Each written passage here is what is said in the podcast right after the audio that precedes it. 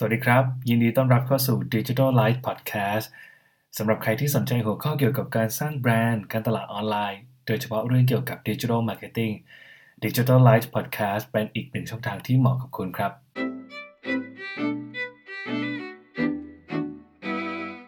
สำหรับใน EP นี้เราจะมาคุยกันในหัวข้อ ไม่อยากเป็นคนติดโซเชียลมีเดียทำยังไงดี ก่อนอื่นขอเริ่มต้นด้วยคำถามก่อนเลยครับว่า คุณเป็นคนติดโซเชียลมีเดียหรือเปล่าครับ ซึ่งคำตอบคงมีอยู่หลักๆ 2-3 อย่างด้วยกันนะครับ อย่างแรกเลยคือติดนะฮะ อันนี้คือรู้ตัวเลยเล่นทั้งวันทั้งคืนนะครับ ไม่เป็นอันทำงานนะครับ หรือ 2 คือไม่ติดนะฮะ เป็นอิสระจากโซเชียลมีเดียมากๆนะครับ อารมณ์แบบชอบใช้อีเมลทำงานนะครับ ชอบออกไปมีปฏิสัมพันธ์กับคนจริง ๆ มากกว่าการแชทกันบนโซเชียลมีเดียนะครับ แต่มีอีกเคสหนึ่งนะครับ ซึ่งผมก็เคยเป็นเหมือนกันนะฮะคือไม่รู้ตัวว่าตัวเองติดหรือเปล่านะครับคือก็เล่นโซเชียลมีเดียไม่กี่ชั่วโมงต่อวันนะครับ แต่ก็เล่นทุกๆวันนะครับ เหมือนมันเป็นความรู้สึกเคยชินนะฮะซะมากกว่า วันนี้เราจะมาพูดคุยกันในเรื่องนี้กันนะครับ ว่าจริง ๆ แล้วเนี่ยการติดโซเชียลมีเดียเป็นเรื่องที่เราตั้งใจ หรือมีคนที่อยู่เบื้องหลังเนี่ยจงใจทำให้เราติดกันแน่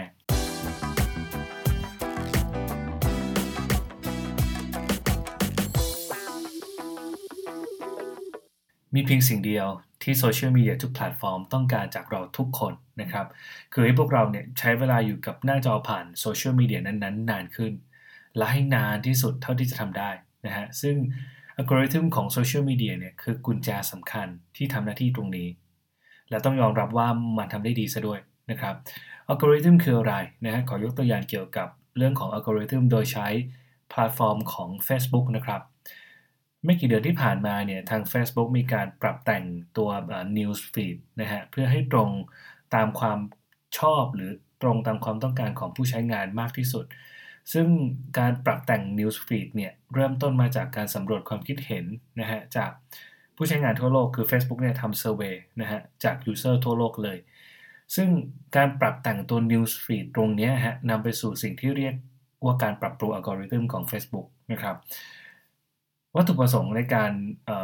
ทำตรงนี้เนี่ยเพราะว่าทาง Facebook ต้องการจะลดสิ่งที่เรียกว่าประสบการณ์เชิงลบของผู้ใช้งานนะฮะซึ่ง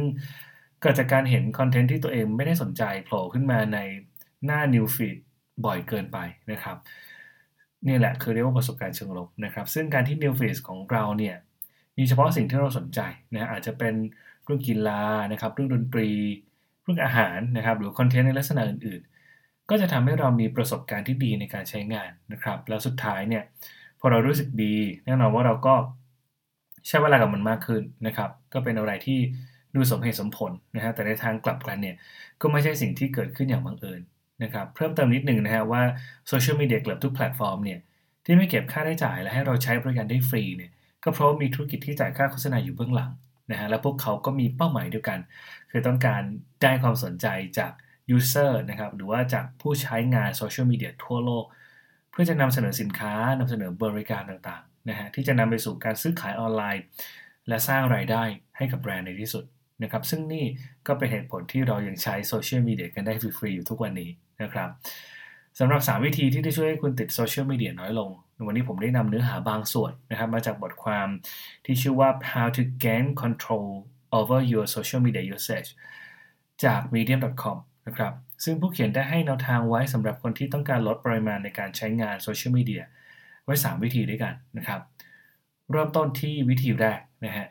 เอาชนะความกลัวนะครับ วงเล็บว่าจะพลาดอะไรบางอย่าง ซึ่งอาจจะดูนามธรรมสักนิดหนึ่งนะครับ แต่ว่าเป็นเรื่องจริง อย่างน้อยผมเองเนี่ยก็เคยเป็นหนึ่งในนั้น ที่อยู่ในความกลัวว่าจะพลาดข่าวสารหรือว่าข้อมูลสำคัญอะไรบางอย่างทำให้อยากจะเปิดดูสมาร์ทโฟน หรือเปิดดูโซเชียลมีเดียตลอดเวลานะครับ โดยมีความเชื่อที่อาจจะเป็นความเชื่อที่ผิดๆนะครับ ว่าโซเชียลมีเดียนี่แหละ คือแหล่งข้อมูลที่อัปเดต และติดตามเทรนด์ของโลกได้รวดเร็วที่สุดนะครับ ก็ถูกส่วนหนึ่งนะฮะแต่ไม่ถูกทั้งหมด เพราะว่าส่วนตัวเนี่ยได้พิสูจน์แล้วนะครับ ว่าการที่ไม่ได้ติดตามข่าวสารบน Facebook หรือโซเชียลมีเดียช่องทางอื่นๆเนี่ยไม่ได้ทำให้เราตกเทรนด์หรือว่าตกข่าวเลยนะครับ เพราะว่า ถ้าเรื่องที่มันเป็น Talk of the Town มากๆเนี่ย หรือมันเป็นอะไรที่ไวรัลมากจริง ๆ เนี่ย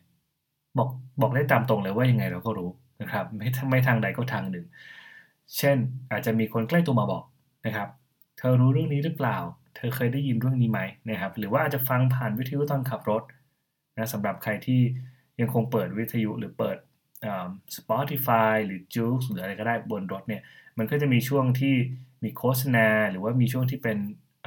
ข่าวสำหรับสำหรับวิทยุก็จะมีช่วงที่ดีเจอ่านข่าวพักเบรกอะไรพวกนี้นะครับหรือสำหรับคนที่อ่านอาร์ติเคิลหรือข่าวผ่านเว็บไซต์อยู่แล้วเนี่ยก็มีโอกาสที่จะได้เห็นข่าวสารที่มันเป็นเรื่องสำคัญสำคัญอยู่แล้วนะครับ เพราะฉะนั้นเนี่ยการเอาชนะความกลัวว่าจะพลาดอะไรบางอย่าง ก็จะช่วยให้เราใช้งานหรือว่าติดโซเชียลมีเดียน้อยลงแน่นอนนะครับ วิธีที่ 2 เป็นรูปธรรมมากขึ้นมานิดหนึ่งนะฮะคือผู้เขียนแนะนำให้จัดเก็บตัวแอปพลิเคชันเนี่ย ของโซเชียลมีเดียไว้ให้ไกลตัวนะฮะซึ่งไกลตัวในที่นี้เนี่ยก็คงมีหลายแนวคิดนะครับ อาจจะเป็นที่ที่อยู่ไกลสายตา หรือว่าที่ที่ไม่สะดวกในการเปิดใช้งานนะครับยกตัวอย่างนะฮะอาจจะลบตัวแอปพลิเคชันโซเชียลมีเดียเนี่ยออกจาก home screen ของเรานะครับในหน้าในในสมาร์ทโฟนนะครับ แล้วก็ log out ออกนะครับจากตัวโซเชียลมีเดียนั้นๆนะฮะ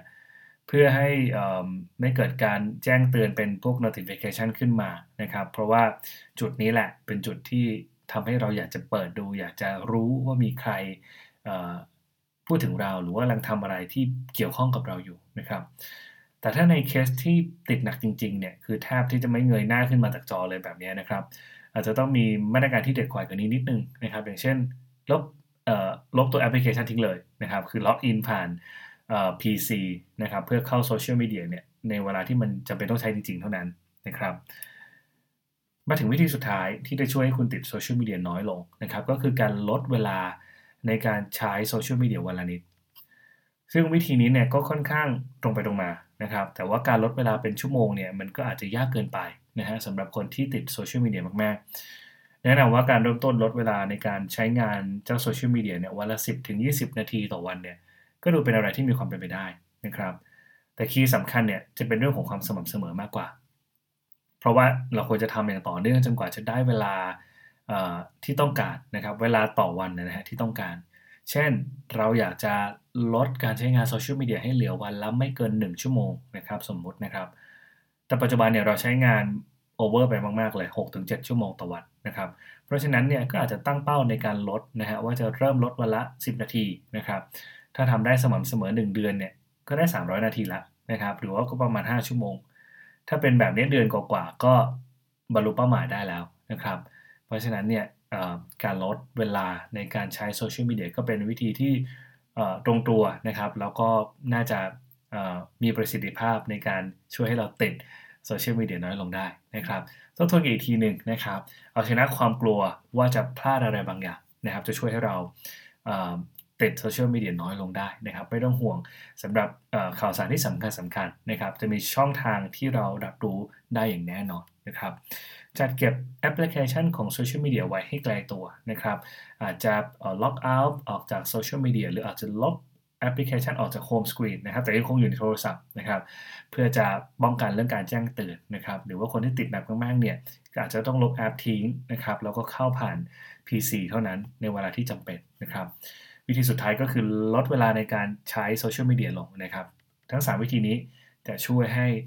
คุณนะครับใช้งานหรือว่าติดโซเชียลมีเดียน้อยลงอย่างแน่นอนนะครับ ก็ขอเป็นกำลังใจให้กับคุณผู้ฟังทุกคนนะครับ ที่กำลังพยายามปรับเปลี่ยนอุปนิสัยในการใช้งานโซเชียลมีเดียนะครับ จริงๆแล้วเนี่ยการติดโซเชียลมีเดียก็ไม่ได้มีโทษที่ร้ายแรงอะไรมากมายนะครับ แต่ว่าก็อาจจะกระทบในเชิงบุคลิกภาพนะครับ แนวคิดนะฮะทัศนคติ นะฮะรวมถึงความสัมพันธ์กับคนรอบตัวซะมากกว่า เพราะฉะนั้นเนี่ยการใช้งานโซเชียลมีเดียอย่างพอดีนะฮะก็มีประโยชน์กับเรา ไม่ว่าทางใดก็ทางหนึ่งแน่นอนนะครับ ขอบคุณที่รับฟัง Digital Life Podcast ไว้พบกันใหม่ดีพีถัดไป สวัสดีครับ